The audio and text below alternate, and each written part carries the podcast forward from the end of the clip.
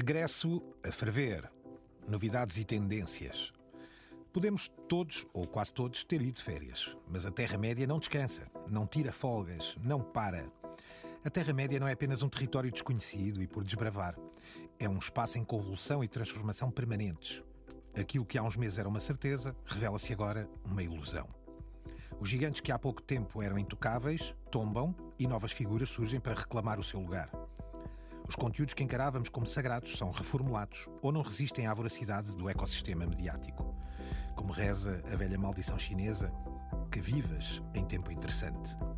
Preparemos-nos então para uma jornada turbulenta, porque a saga continua por aqui, na Terra-média.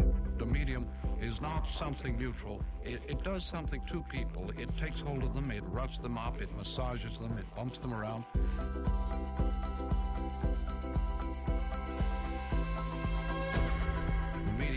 Massage. Caros peregrinos, esse verão, que tal? É? Longo? Eu diria long hot summer, desculpa o inglês, um verão longo e quente. Seco. Seco, é outro aspecto. E tu disseste algo para abrir esta nova temporada, esse provérbio chinês, que possamos viver em tempos uh, interessantes ou excitantes, o que não quer dizer é essa, digamos, a má interpretação que sejam bons.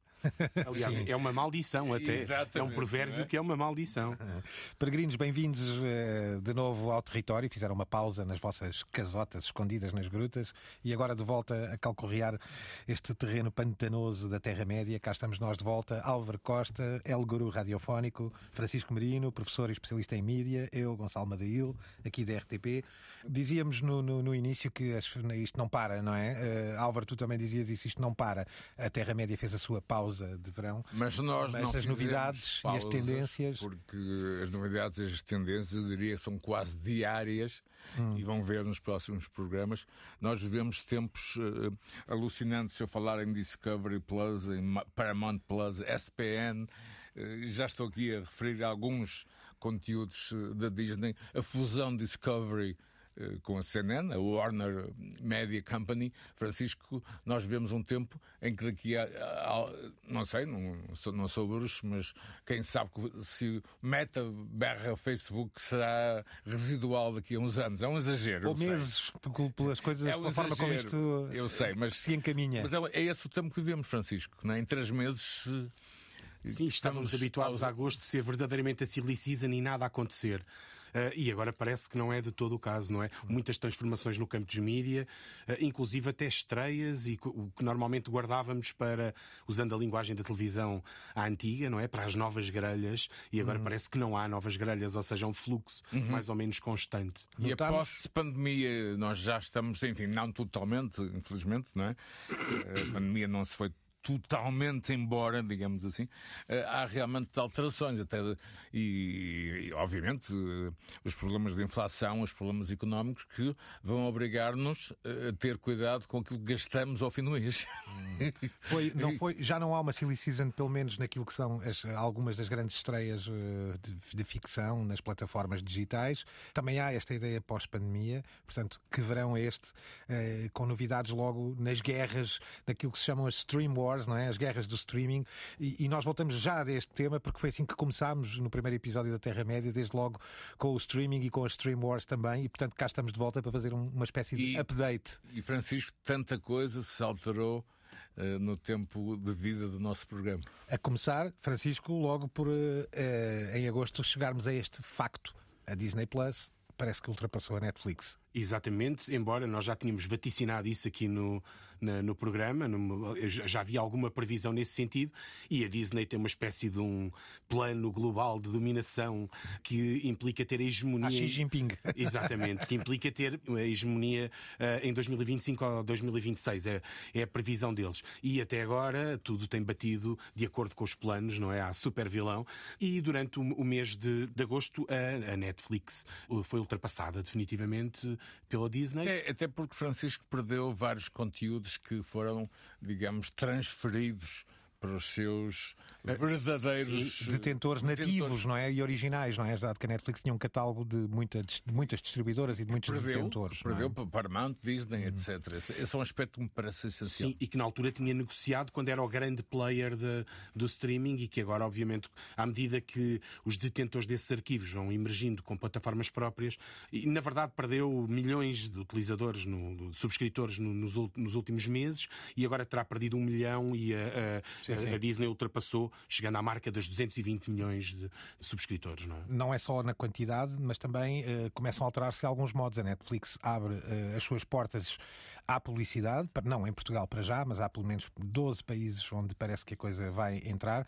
A ABC News, em agosto, dizia isto. While the struggles just continue for Netflix, Disney Plus added 14.4 million subscribers during the third fiscal quarter uh, between all the Disney streaming services, that's Disney Plus and of course uh, Hulu and ESPN Plus. Uh, that brings the grand total to 221 million total subscribers, which beats Netflix. It also beats beat Wall Street analysts' expectations.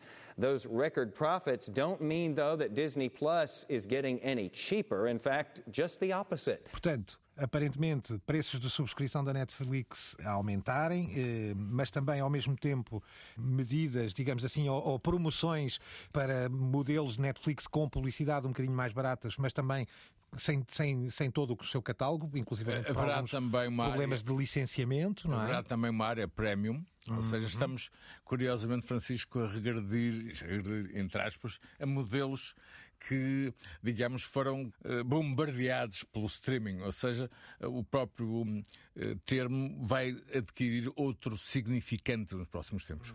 Sim, é, é, o sinal de que a festa acabou, de, de, certa forma. Ou seja, acabaram os crescimentos exponenciais, logo de cada vez que uma plataforma cresce, grande parte disso é à custa da outra, não é? E então, obviamente, isso implica redesenhar os modelos de negócio, seja com publicidade, seja com aumentos no custo das subscrições, ou que me parece que em Portugal será mais dramático dramático, que é o ataque à partilha de, de, de contas de subscrição, que quando se iniciar terá obviamente um efeito muito grande aqui em Portugal, porque mais do que o próprio preço é o facto de nós, em Portugal, partilharmos esse preço com um grupo. Eu, eu já, eu já tenho esse, uhum. esse modelo. Nós falámos aqui há uns meses, no segundo ou terceiro episódio da Terra-média, sobre as margens ao poder e, e de possível, da possibilidade de falava-se da Netflix poder vir a ter de, subscrições de um dólar apenas com uma assinatura na Índia, por exemplo, enfim, com o objetivo de dominar o mercado, não é? E criar produto para esse mercado. Além disso, não é? Criar claro. produto para esse mercado. Aliás, eu tenho notado na Netflix, não sei se vocês notaram, muita, uh, muitas séries e até documentários para o mercado sul-americano, ou, ou, em espanhol, ou hispânico. Sim, sim. Mas bom, muitos títulos novos, muita loucura de, de estreias, antevisões e tendências. A Disney de, não para de explorar o seu filão de Star Wars. Uh, a Netflix, de uma maneira ou de outra, com a temporada 5 de Stranger Things. E Dahmer, que veio também Dahmer, claro. recuperar, digamos, algum lastro. A Apple TV também com novas temporadas para o The After Party, para o Severance e Blackbird. A Amazon Prime com a temporada 4 de The Boys. Enfim, vocês um, trazem eleições, Álvaro, de algo que te marcou no nos últimas, nas últimas semanas mesmo. Sei, sei de uma, o Dahmer, não é? Eu quase não sei do Dahmer. Ainda estou, digamos, uh, atrapalhado. uh, Dahmer para mim é o, é, é o, momento, digamos, do meu verão do ponto de vista uh, visual. Claro que, e temos falar disso mais tarde, Ryan Murphy também como criador e a forma como, como Dahmer foi feito ultrapassando, digamos, eh, a própria história e tornando-se numa narrativa uhum. quase cinematográfica, na minha opinião. Francisco, também o Damer também consideras um, um marco? Tiveste outros este, nestes últimos tempos?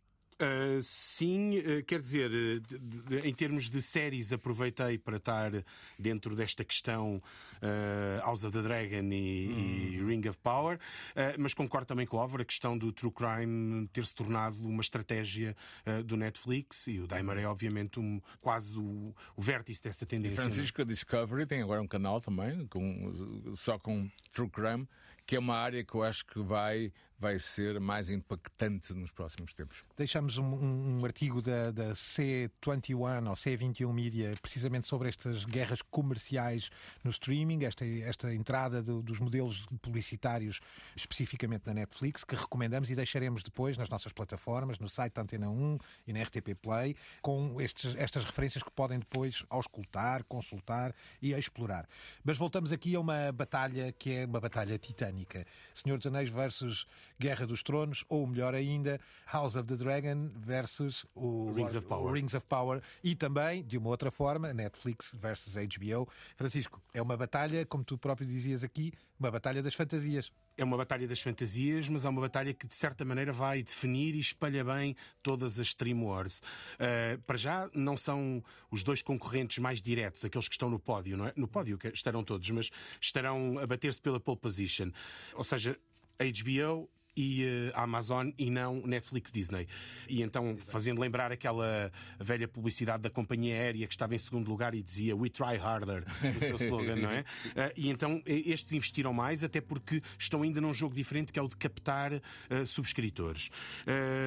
por outro lado, isto acaba também por espelhar não só esta tendência do big budget para, para captar subscritores, mas também o impacto que realmente o big budget tem e os custos que tem se, se, se não atrair subscritores. E nesta altura, apenas essas plataformas conseguem fazer. O próximo filme Martin Scorsese é, é um exemplo. E é curioso como, eh, neste caso, nestas batalhas, eh, são, são uh, produtos que vêm da TV tradicional.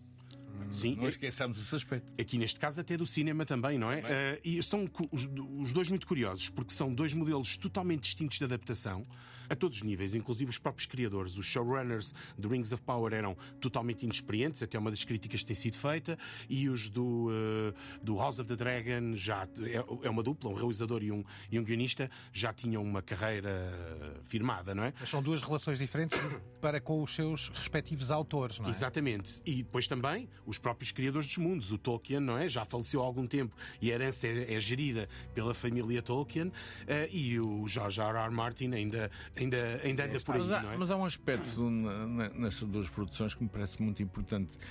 É necessário estudá-las mais. Eh, a narrativa de ambas exige ao espectador eh, uma atenção eh, um pouco, eu diria, superior aos produtos anteriores.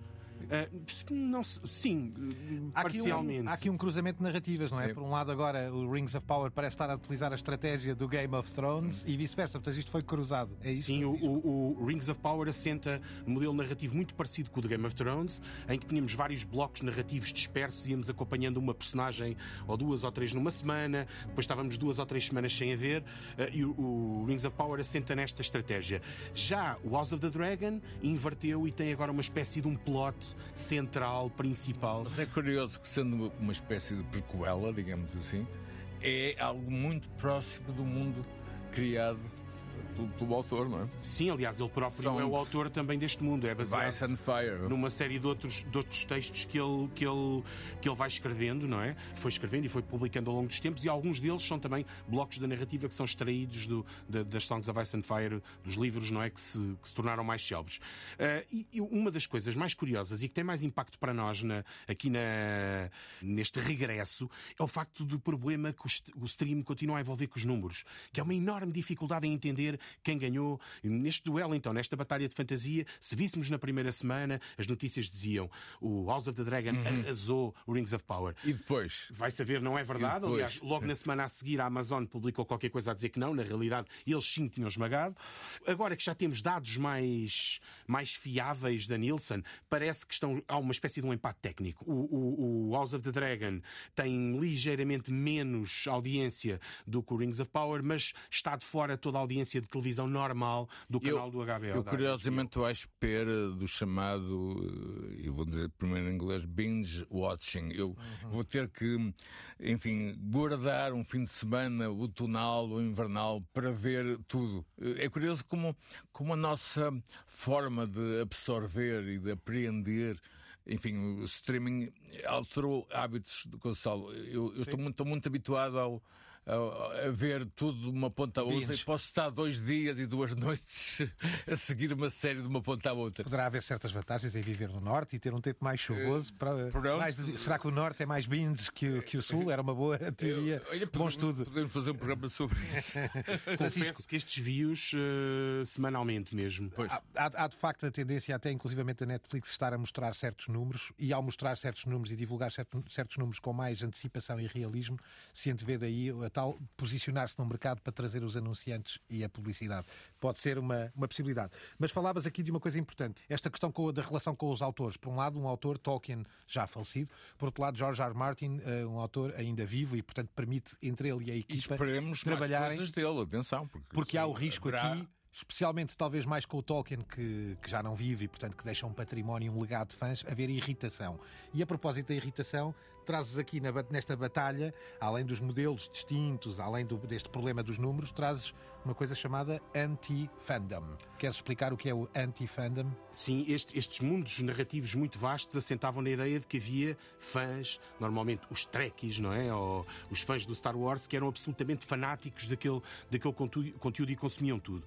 Uma das coisas que veio revelar uh, estas duas estreias e que poderá ter um impacto muito grande nas adaptações do futuro é o facto de elas atraírem hoje em dia mais ódio do, do, dos próprios fãs, por vezes, revolta com qualquer alteração da, de, sejam séries, filmes ou livros, não é?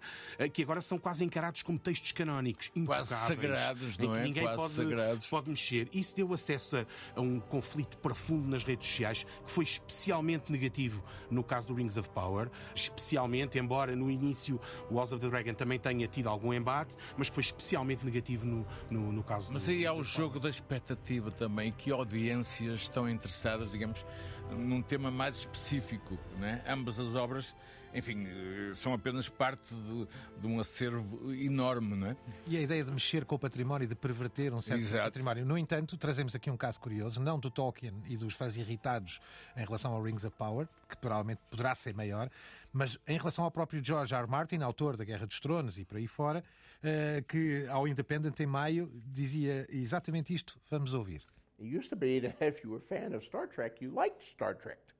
Now it seems like half of the people who call themselves Star Trek fans hate Star Trek. And the Star Wars fans hate Star Wars. And the uh, Tolkien fans hate Rings of Power. What the hell? Maybe it's because it's changing. But as a writer, you'd go crazy if you didn't change it somehow. You want to tell new stories, not tell the only the same stories over and over again. I don't understand how people can come to hate so much something that they uh, that they once loved. Era isto, Francisco, ou seja, parece é, quase traumatizado. Ele vem em defesa e, de todos, no e fundo. E aparvalhado é? com é, como é que isto é possível. Se é? tornou uma tendência que me parece que vai determinar bastante as adaptações, uh, todas as adaptações em geral, e já é um facto que está. Outro aspecto também que foi, agitou bastante as redes sociais agora no fim do verão, é uma coisa chamada review bombing. Que é o quê? Que é quando rapaziada ou um grupo de gente se reúne e desanca uma determinada obra nas plataformas, nas plataformas de forma organizada, dizer, coletiva, de forma organizada, simultânea e quase. sistemática, o, o, no Metacritic ou no Rotten Tomatoes, dando avaliações muito baixas de 0 ou de 1 um, e que necessariamente fazem com que imploda uh, o conteúdo, não é? O review bombing daria um dia um programa quase inteiro, se nós quiséssemos. Quem sabe? Quem sabe? Ele, tem, porque... ele tem um impacto gigantesco e porque na prática depois os mídias jogam a outra face da mesma moeda, em que também tendem a empolar as avaliações de séries ou conteúdos que se prevê que venham a ser fustigados pelo review bombing.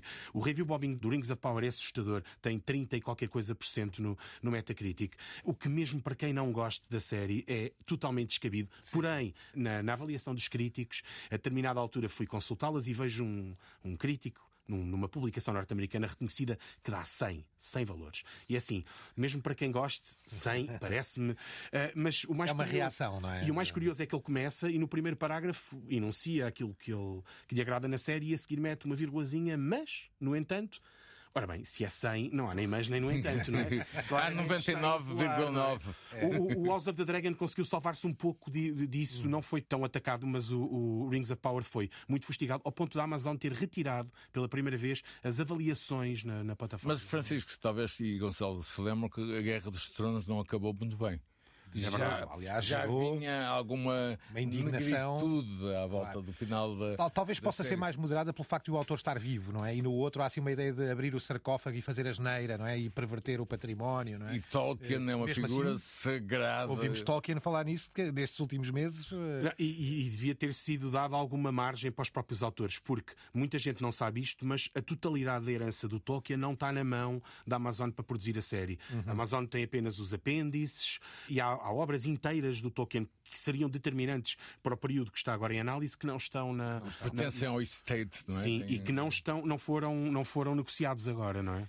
Tanto ódio de uma internet que parecia há uns anos atrás de tal primavera dos fãs, não é? O Chico eh, Harry Jenkins desenvolvia essa ideia, sim, não é? A ideia da cultura tudo, participativa. o, o, fã participaria na construção do. O fã era o elemento mais importante. E agora parece que é um, o vilão, o anti-fã, que é o mais importante. A azia do review. Mas isso também dá, também dá poder ao fã, não é? Não existe, não concorda comigo. Claro, mas são manobras é. organizadas, não esquecer, pois, não é? Também há estratégia, não é? Temos aqui no Hollywood Reporter um exemplo desse review bombing, ou desse bombardeamento de reviews negativos, não é? De crítica negativa do Rings of Power. A day after the first two episodes of the show debuted on Prime Video, reviews on Amazon itself have been suspended. This is an unusual step for the company. An Amazon source says reviews are being held 72 hours to help weed out trolls and to ensure each review is legitimate. Everyone must decide who we shall be. Over on Rotten Tomatoes, the show's average audience score is 37% compared to a critic score of 84%, and many of the reviews were rather enthusiastic. The Hollywood Reporter dubbed the first two episodes a rather successful, promising start. Passemos às recomendações. Francisco, HBO e Anarchists. É um... Sim, foi uma das coisas que estreou no verão. É uma, uma série documental bastante curiosa que acompanha um grupo de criptobros e anarcocapitalistas, não é? Norte-americanos que se muda para Acapulco para fazer uma espécie de uma, de uma utopia, não é? Uh, e que as coisas correm mal, diabolicamente mal, cheio de twists surpreendentes uh, e documental, mais uma vez também na linha do quase do true crime de que falávamos. Uh, muito, muito, muito interessante. Francisco, eu diria que é criptologia, não é? Sim, sim, sim, sim. Álvaro, The Watcher, tens muita coisa para dizer, não é? Tenho. para já, é de facto uma história verídica e muito localizada numa determinada área dos Estados Unidos da América. Isso é importante. Lá está. E é recuperada pelas razões que temos dito. Há essa procura muito grande de pequenos, entre aspas, uh, assuntos que, uh, num país tão gigantesco como aquele, uh, por vezes passam despercebidos aos próprios locais. E é quase um true crime, não é? Porque é baseado na é, famosa sim. Watcher House aqui, em New Jersey, não é? Eu não vou. Uh, enfim, estragar o prazer de ninguém, tenham esse cuidado. Don't. Don't. Temos Naomi Watts, Bobby Cannavale, o mesmo de vinil, ou Mia Farrow, entre outros nomes. Elenco de luxo. Elenco de luxo. Não digo mais nada. É realmente viciante, uhum. porque é, é um bocado, não diria, uma versão moderna do comboio do Murder on the Orient Express, mas é um bocado aquela ideia de quem foi. Uhum. Quem será? Quem é? Falta o Poirot, a Jessica uh, Fletcher, não é? que está lá pelo meio. E claro que o Ryan Murphy, eh, enfim, é um nome que, que, neste momento eu considero, já o disse várias vezes, o grande produtor deste tipo de conteúdos dos nossos tempos. Não digo mais nada, vejam se, se puderem. E eu vi seguido, lá está, tenho essa mania, pronto. Binge, binge, binge. binge, binge, binge. Estreou a 13 de outubro, eh, vejam, como diz o Álvaro, mas ouçam já agora, aqui entretanto, o trailer na Netflix. Dearest new neighbor at 657 Boulevard.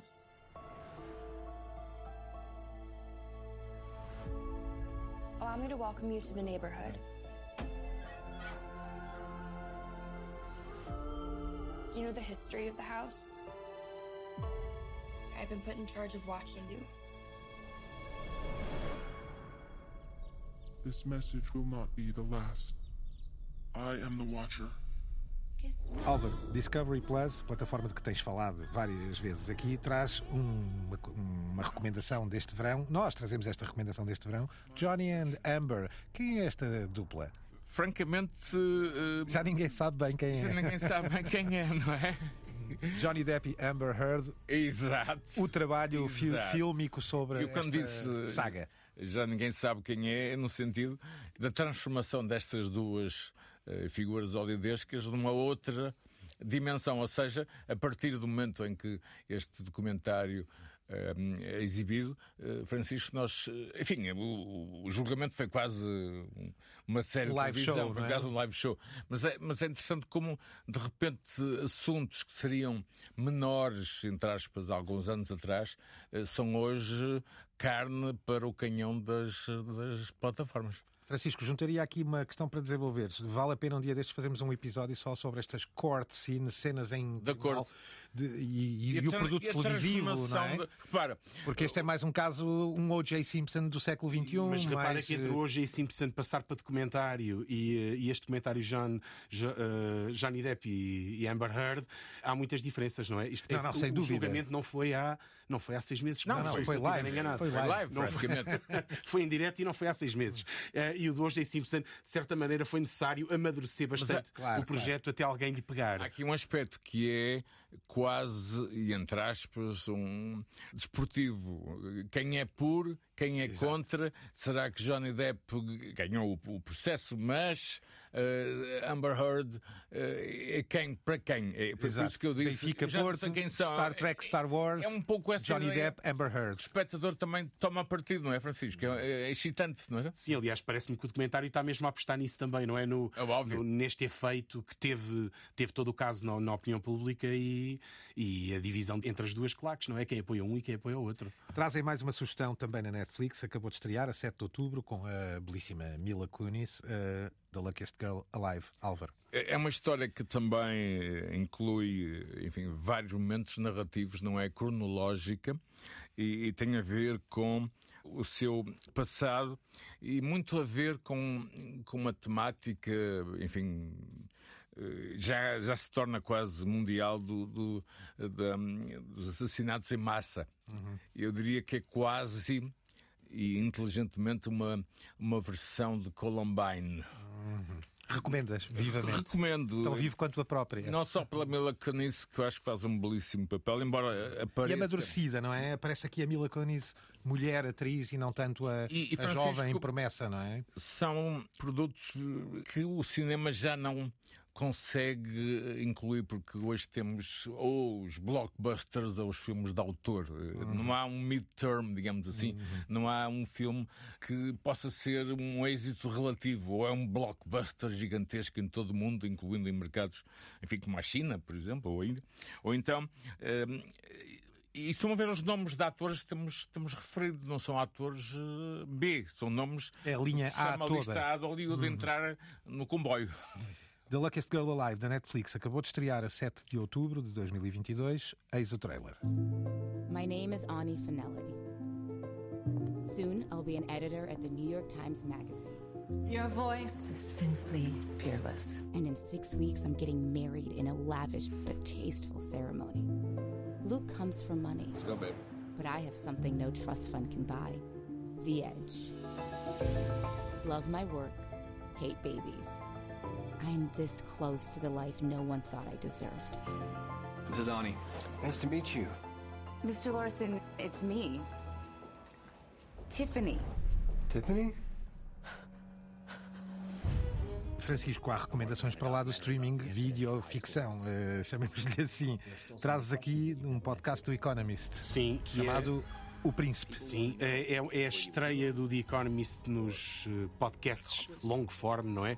Com eh, uma narrativa prolongada por episódios e neste caso é uma biografia do Xi Jinping, que é uma figura que nós pouco ou nada conhecemos, se pensarmos bem, tendo em conta o poder e a influência que tem, é é uma figura bastante misteriosa para todos nós, quase insondável.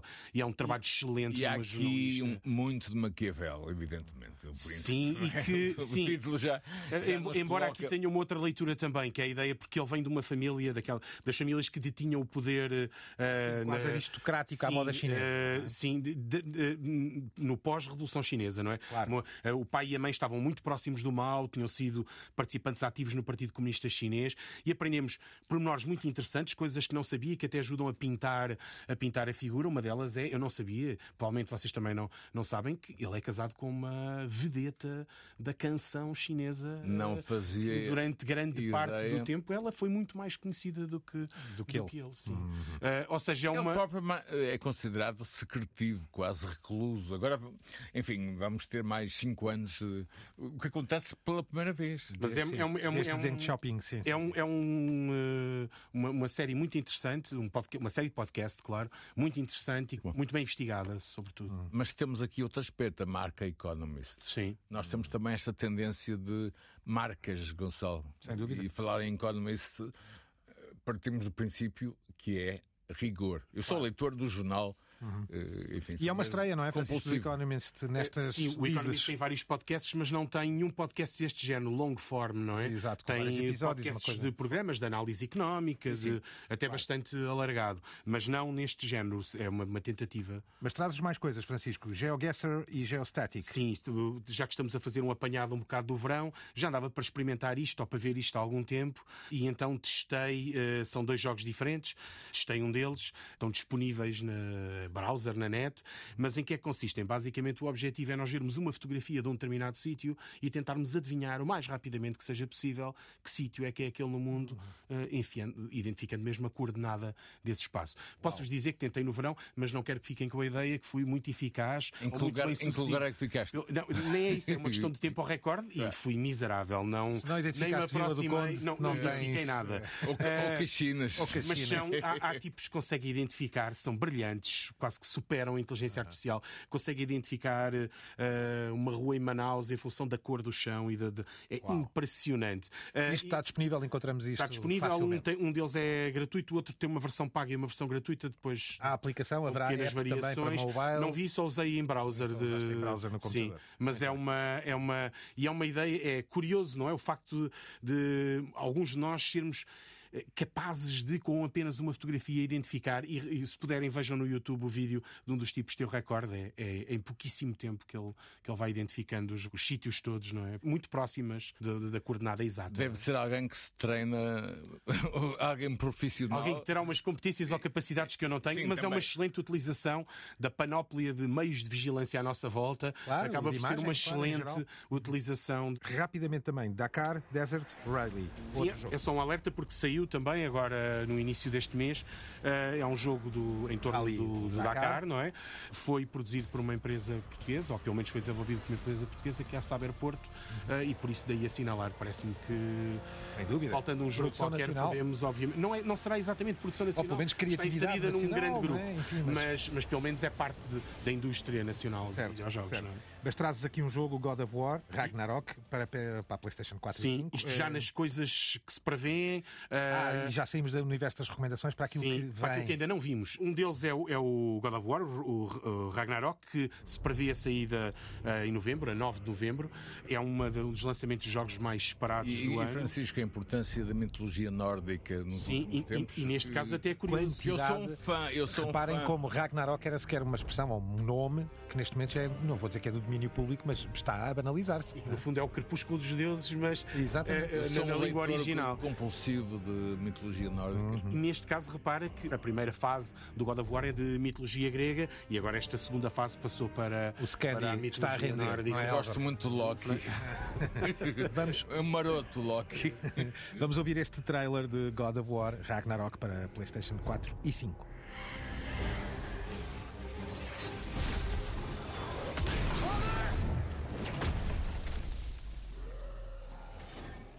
When you are at your weakest, and fear and doubt are a burden too heavy to bear. remember this. You are not alone. Álvaro, e com isto também a chegar, de novo, não para em torrente o filão Star Wars. Tivemos Andor, mas pelos vistos vem aí mais, não é? The Bad Batch e o Tales of the Jedi, uma obra em 3D. A Disney a viver às custas de, Star Wars? É isto? É, é, uma, é uma aposta segura, não é? Uh, e estamos a ver cada vez mais, não sei se concordas, Francisco, que uh, as plataformas utilizam elementos, digamos, da promoção tradicional, não é? Começam a, a tomar o lugar do, que, do, que, muitas eh, companhias eh, de produção cinematográfica eh, tinham há uns anos atrás. Sim, neste caso, é uma dentada de leão em dois que a Disney dá em dois. Se, é assim, se fizermos uma conta, a Disney quase a cada dois ou três meses estreia um conteúdo relacionado com Star Wars e nos intervalos um relacionado com a Marvel. Ou seja, tem aqui duas fatias muito importantes do que era um, um universo mais cinemático. E, e há audiências, eu diria diria, enfim, fanáticas por, por estas sagas. O Andor foi muito bem recebido pela crítica. Eles Eu também recebi bastante, pessoalmente é? muito bem, gostei muito, Sim. muito da série. Uh, Tenho eu... visto os vários spins uh, dos últimos tempos, não é? Sim. Uh, e de facto o Andor Mas está eu, eu faço notável. Uma, uma pergunta aos dois. Foi um artigo que eu li há algum tempo no Financial Times que falava da desvalor, desvalorização de conteúdos através do seu excesso. A expressão inglesa glut. Glut é uhum. assim Sim, sim, sim. Uma barrigada, desculpa o termo. Concordas bem, Francisco? Que... Sim, é, mas há... acho que já é uma ponte que já atravessámos, ou seja, muitas vezes há quem vá quase espreitar o, o, o conteúdo, não é? Na dúvida, uh, e depois abandonam ou não. Daí a, a, falta de fidelidade em relação a estes mundos de que falávamos há pouco, não é? Uhum. Do anti-fandom. É que a determinada altura mais do que um mundo narrativo, eles são uma panóplia, uma montra gigantesca. Não é? E uma exaustão que, de certa forma, faz lembrar Sim. aquela criança que tem brinquedos a mais e nem sabe por onde lhe pegar. Não é uma exaustão que tem a ver com uh, muitos fenómenos de muita gente cada vez mais a dizer eu, eu, eu, ligo a Netflix, ou entro na Netflix ou na HBO e ando meramente só a circular de trailer em trailer porque já nem consigo parar em nada. É aí que eu quero chegar. Tal barrigada, eu, eu tento ver o máximo que posso, mas precisava de um avatar Hum, e precisava de, de, uma, tudo, de uma é? versão digital claro. minha que me pudesse depois, eh, enfim, enviar eh, visualmente aquilo que, que, que viu. Realmente vivemos num período curioso. Haverá marcas que vão perder algum espaço em 2023. Eu acredito também que o aspecto económico, acho que se fizermos as Sim. contas, já não é propriamente uma brincadeira, não é? Todo isto já é um PIB de um já país, temos é? Já temos alguns euros, Exatamente. eu diria bastantes euros, para ter um em casa um, um acesso global sim, é um investimento, coisa. sim, é um investimento. Tales of the Jedi, aqui está o trailer, uma obra em 3D interessantíssima, a rebentar muito em breve na Disney Plus e já agora com uma construção sonora também divinal. Ouçamos o trailer.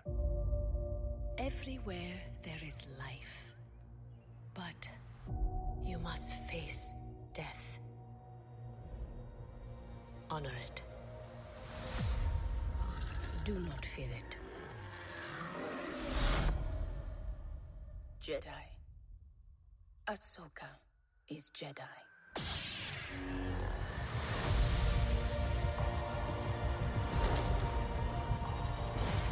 Também a chegar uma temporada nova dessa coisa que deu tanto que falar, chamada The White Lotus. Eu, eu alucinei com, com a narrativa.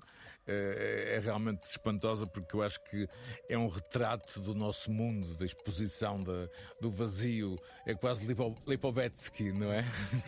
é temos, temos figuras bizarríssimas é, que se concentram é, neste local aparentemente paradisíaco mas uh, cheio de, de alçapões. Francisco, viste. Uh... Vi a primeira temporada, sim, sim agora parece-me que há uma deslocação da segunda temporada para a Itália, se bem entendi, porque ainda não é, via. Claro. Uhum. Uh, mas passa, uh, julgo que é para a Sicília até, julgo que mudará o caso e tem, obviamente, é, um humor negro e implacável, e bizarro, que e não perdoa ninguém. Ou seja, é provavelmente a crítica mais mordaz às guerras culturais contemporâneas. Originalmente alguém pensava, não, é muito woke ou é muito anti-woke na realidade ninguém escapa, ninguém sai dali vivo. Uh, nenhuma das personagens sai muito bem tratada, ou especialmente bem tratada, e estou à espera do mesmo, não é? Uh, desta vez em Itália, mas estou à espera do mesmo. Então ficam estas trends, estas tendências que estão quase a chegar. Eu deixo aqui também algumas curiosidades. Uma delas que eu próprio vi, deste mítico autor Neil Gaiman. Uh, eu sou um, uh, lá está, um fanático. E esta coisa tão curiosa chamada um suporte de assistência de mitológica, não é? Ou assistência de mitologia. A Wired convidou Neil Gaiman para uma série de conversas, mas de perguntas e respostas via Twitter. Dá-me ideia, as pessoas faziam perguntas via Twitter qual psicólogo, gabinete psicólogo sobre mitologia e Neil Gaiman sentado numa mesa confortavelmente a responder. Gostava só de vos deixar só um bocadinho do trailer para já comentarmos. Mythology Support por Neil Gaiman, The Wired. I'm Neil Gaiman, author, screenwriter, storyteller. Today, I'm here to answer your questions from Twitter, and this is Mythology Support.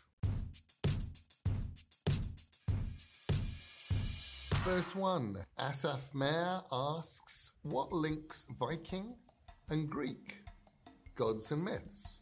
It's a lovely question because there are things that are similar. But what really links them, I think, is people. Que guichês mais é que podemos inventar, Álvaro? Se até o Neil Gaiman faz uh, assistência mitológica. Neil Gaiman, que era, enfim, há uns anos atrás, já, já são alguns, uma personagem reclusiva, hum. mas que recentemente tem estado mais disponível. Ele é, de facto, um grande conhecedor de mitologia nórdica e é esse o tema uhum. uh, deste, digamos, deste. Eu diria masterclass, não é? Mas, mas é uma figura que sempre eu sempre colecionei coisas dele e, e, e, Francisco é uma, é uma figura de uma sabedoria absolutamente Sei que o Francisco também é, Sim, também é um adepto. Grande, grande, grande fã. Grande e, fã. e, e, com acho... títulos muito conhecidos. Já agora, se quiseres deixar dois ou três para o auditório perceber. É assim, há dois que provam bem esta, esta capacidade. Só ele é que conseguiria ou poderia fazer isto, não é? Tem que ser um especialista. O American Gods e, e, o, e o Série da Apple TV, não é? O American Gods era Amazon. Uh, já acabou, não é? O, sim, sim. o Sandman é no Netflix que não tem estado. Uh, aliás, parece que não, não é? será. Não, a série, eu até gostei da série, mas eu também, parece-me que também, não. também mas parece-me é que não será renovado, ou seja, não terá correspondido aos, aos interesses da Netflix, não é muito claro. Podemos perguntar quais são, digamos, os limites do que é ou não economicamente viável. Outra Sim. questão que queremos colocar porque é que alguém decide que a Série A é cancelada e a Série B continua? Há aqui um, algum mistério à volta de. Tu dizias no caso dele que ele era especialista em mitologia nórdica é? e eu acho que ele é até em quase todas.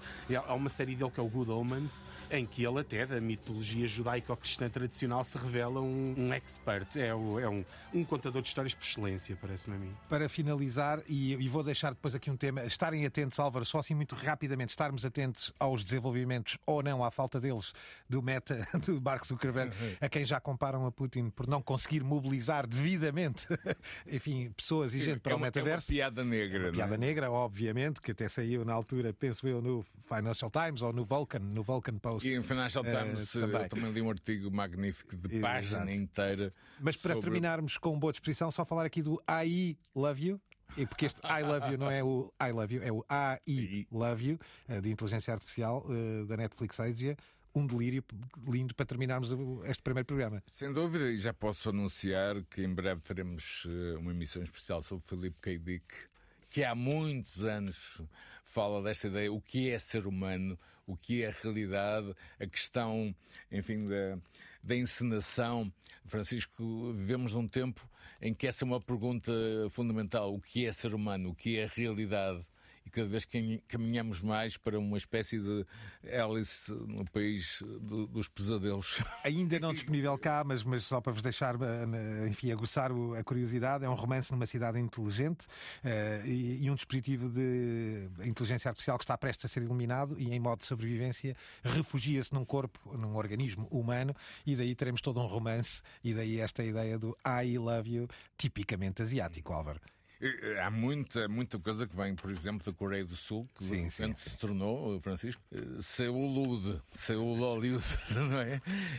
E, o Japão também, enfim, toda, toda a cultura japonesa, a ligação, obviamente, à, à, alta tecnologia, que não é nova, nasceu ontem. Não é? Com I Love You e com uh, o Gabinete de Assistência Mitológica, terminamos este primeiro programa da segunda temporada. Estamos o, em forma, eu acho. O 22 segundo hum. episódio da Terra-média. Obrigado, peregrinos. Álvaro Costa, Francisco Marino e eu, Gonçalo Madail. Tem a produção da sempre, sempre, sempre encantadora Obrigatório. Cristina Obrigatório. Condinho e uh, os cuidados técnicos do feiticeiro Guilherme Marques estamos disponíveis em todas as plataformas. Site oficial da Antena 1, digno de visitar-se. É obviamente imagem na RTP Play. Até a nossa, não é? Imagem renovada, RTP Play e as plataformas do costume, Spotify, Google Podcasts e por aí fora. Até para a semana. The medium is not something neutral. It, it, does something to people. It takes hold of them, it roughs them up, it massages them, it bumps them around.